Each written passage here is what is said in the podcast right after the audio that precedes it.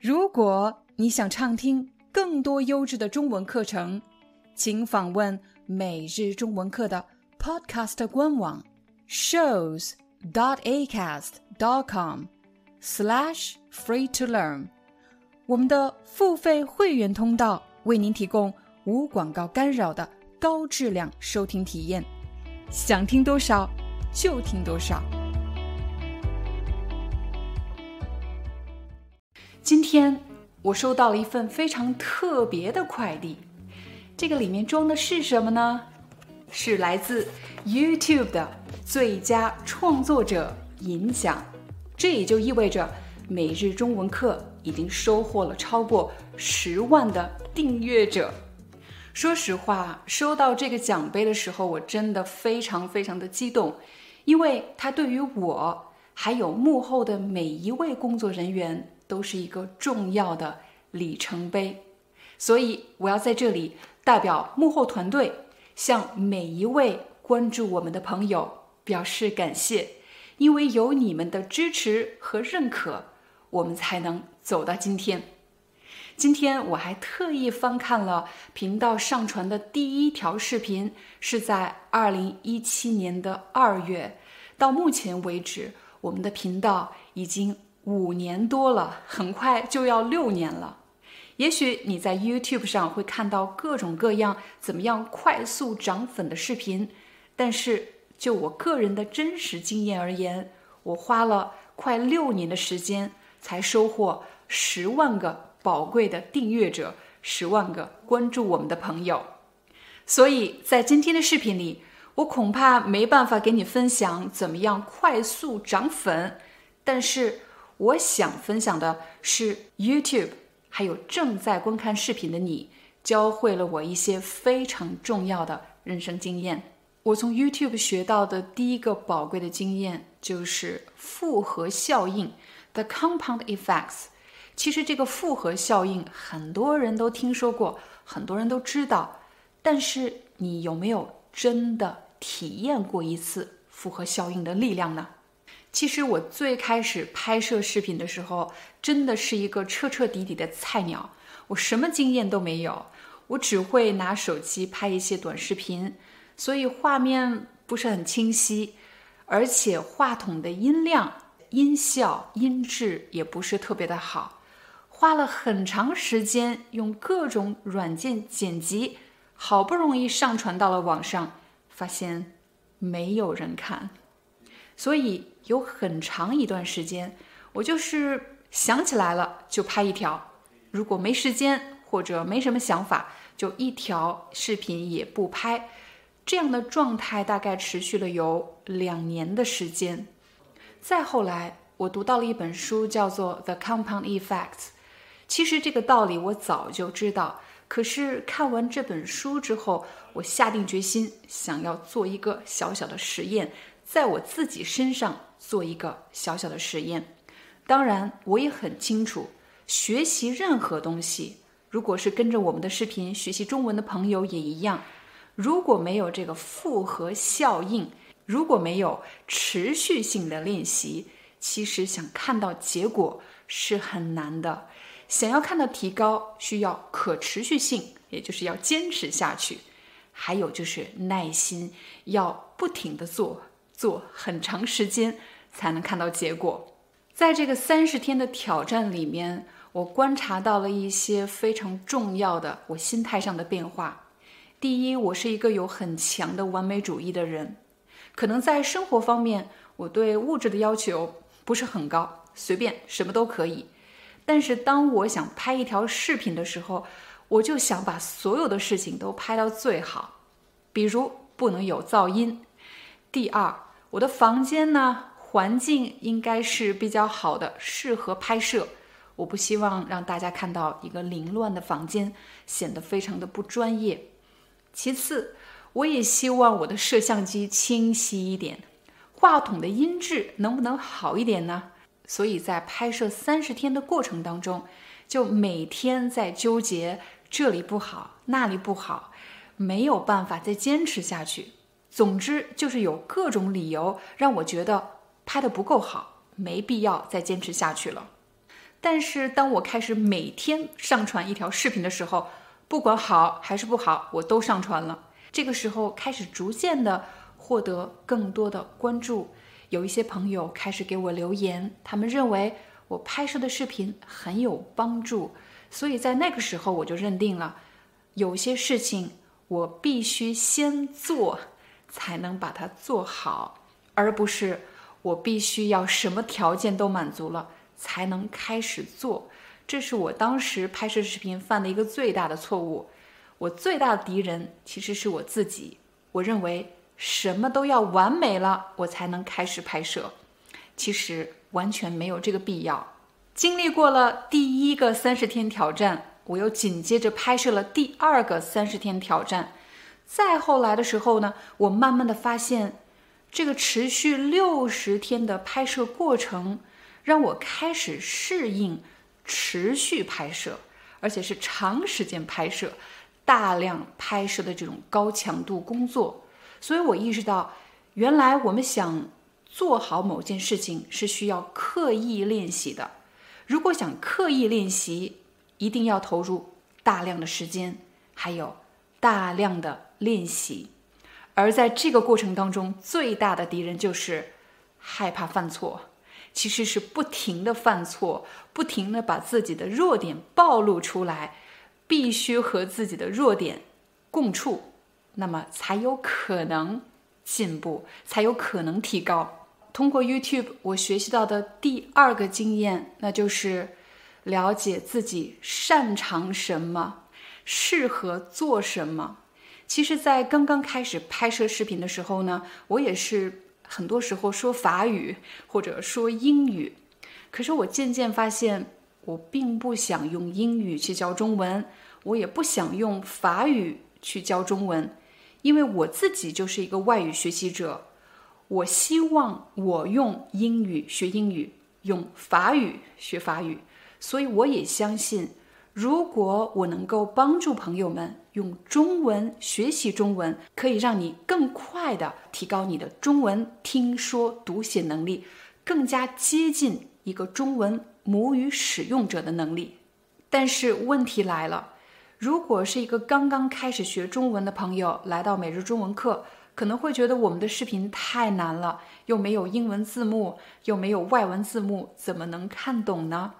所以，在这个时候，我发现我们每日中文课所提供的课程的对象就越来越清晰了，应该是中级以及中级以上的学习者，而不是中文的入门学习者。在网上有很多教你怎么样成为 YouTuber、创建频道、获得粉丝的视频。其中一条建议就是你要明确你的用户，也就是你的对象，你这个视频是拍给谁看的，解决什么问题。但是对我来说是反过来的，我先找到了我擅长的事情，然后呢，有人看到我擅长做这个事情，开始和我联系，我更多的了解他其他的需求。慢慢的，我明白，原来我适合给这样的朋友、这样的群体拍摄中文课程，所以似乎我又打开了另外一个视角，不是从我要服务什么对象，然后我努力去做，而是从我能做什么。哎，好像我的能力恰好适合服务某一类人群，慢慢的更加明确我服务的对象，然后不断的练习的过程。最后一个我学到的宝贵经验是关于安全感。安全感的这个话题很大，比如第一个职业发展的安全感。我最开始教授中文是去学生家里一对一式的上课，又或者呢去学校里面组织一个班级上大课。由于我的职业原因，所以很长时间我认为这才是一个相对比较稳定的职业。而相比来说，YouTube 这种网络形式的课程呢，嗯，总觉得不是很靠谱。万一没人看怎么办？可是由于学生频频的取消课程，有的时候要度假，有的时候我会生病，所以我的职业发展就会变得非常的坎坷，就是有时候好，有时候不好，就像天气一样，今天晴天，明天下雨，非常的不稳定。我慢慢的意识到。总想死死的抓住稳定，不想有任何变化，不想有任何的不确定。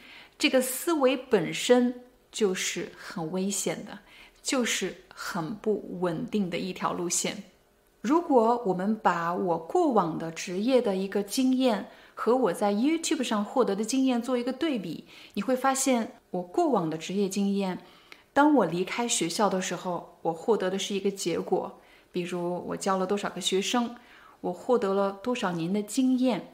但是在这些年当中，我的经验是怎么增长的呢？发生了什么呢？可能很难完整的记录下来。但是 YouTube 就不一样了，我现在可以翻看2017年我拍摄的视频。我可以看到我当时拍摄的状态，还有我当时拍摄课程的思路。YouTube 频道就好像是一个纪录片一样，它记录着我个人的职业发展，同样也记录着你的中文学习成长。我可以通过对比某些朋友一段时间的评论，知道他的中文是不是进步了。除了职业发展的安全感以外，另外一个我想说的是自尊心方面的安全感。一开始没有人关注我们频道的时候，我们很少收到谩骂的恶评。但是当我们的视频获得越来越多的关注的时候呢，谩骂的恶评也变得越来越多。说实话，如果在日常生活中遇到了非常无理的人，特别没礼貌、特别粗鲁的人，我不是特别的确定应该怎么样去处理自己的情绪。我总觉得，如果他很没有礼貌，我也骂回去，我也打回去，岂不是我也变得非常的没礼貌、没教养了吗？所以呢，很多生活当中的冲突是一瞬间的，它发生过去，好像就过去了，我没有办法再次回到这个情景当中想一想。我下一次该怎么办？但是 YouTube 频道就不一样了，类似的谩骂的留言，每一天可能都会收到。这种谩骂的内容可能不一样，但是他们的方式都是一样的。我慢慢从这些谩骂中找到了规律。我突然意识到，不管我们穿什么衣服，不管我们长什么样子。不管你说什么内容，不管你怎么做，永远不可能完美。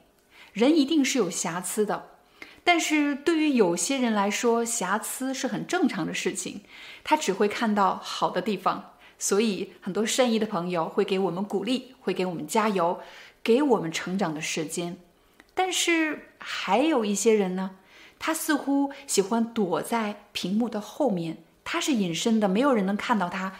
这时，他的力量似乎无比强大，他可以无限度的破坏任何事情。所以，这时我们的不完美、我们的瑕疵、我们的错误，在他们眼里就变成了没有资格、太差了、太丑了、胡说八道，不再是帮助你成长的建议，而更像是摧毁你。或者想要拖住你不要成长的一种力量，这个情景非常的熟悉，对不对？在日常生活中，我可能不知道该怎么样反应，但是现在到了网络上，一遍一遍的，每天都在进行，我就发现，原来有时候我们是需要划定一定的边界的。